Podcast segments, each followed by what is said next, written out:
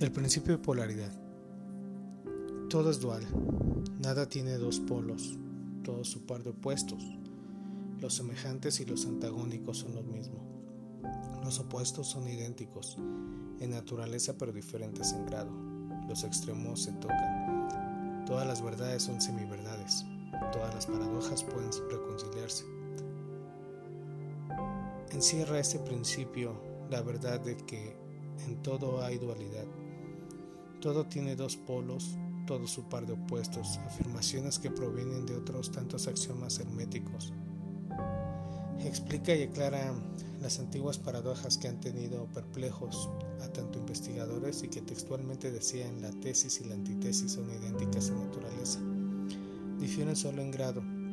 Los opuestos son idénticos en realidad y difieren solo en su gradación. Los pares de opuestos pueden conciliarse y los extremos tocarse. Y todo es y no es al mismo tiempo toda verdad. No es sino media verdad. Toda verdad es medio falsa. Este principio nos explica que en toda y en cada una de las cosas hay dos polos, dos aspectos, y que los opuestos no son en realidad sino los dos extremos de la misma cosa, y que la diferencia consiste simplemente en diversos grados entre ambos el calor y el frío. Aunque nos parecen opuestos, son realmente la misma cosa. La diferencia consiste simplemente en diferentes grados de aquella. Miremos un termómetro y tratemos de averiguar dónde empieza el calor y dónde termina el frío. No existe nada que sea calor absoluto en realidad, indicando simplemente ambos términos, frío y calor, diversos grados de la misma cosa, y que está al manifestarse en esos opuestos que no son más que los polos de eso que se llama calor, o sea, la confirmación del principio de polaridad, que nos ocupa el mismo principio, se manifiesta en la luz y la oscuridad, los cuales en resumen no son sino la misma cosa, siendo la diferencia ocasionada por la diversidad de grado entre los dos polos del fenómeno. ¿Alguien puede decirnos dónde termina la oscuridad y dónde empieza la luz?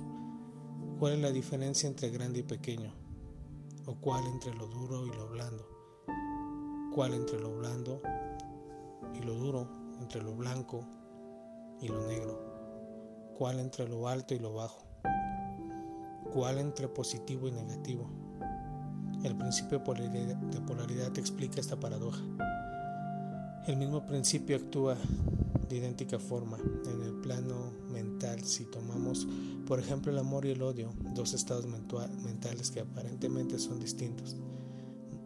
Notaremos que hay muchos grados entre ambos, tanto que las palabras que nosotros usamos para designarlos, agradable y desagradable, se desvanecen una en la otra, a tal grado que muchas veces somos incapaces de afirmar si una cosa nos causa placer o disgusto.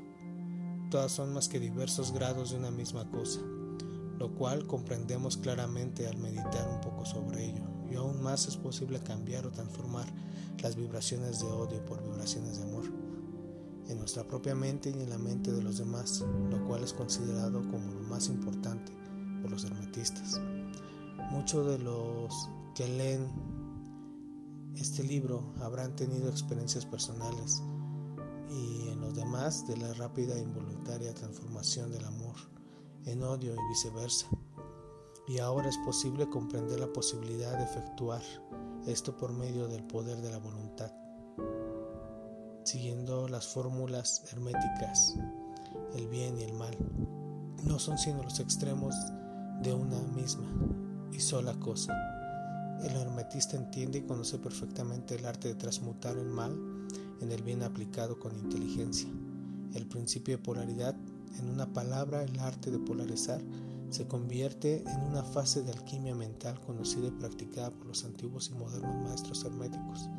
El perfecto entendimiento de este principio capacita para cambiar la propia polaridad, así como la de los demás, si uno se toma el tiempo y estudia todo lo que sea necesario para llegar a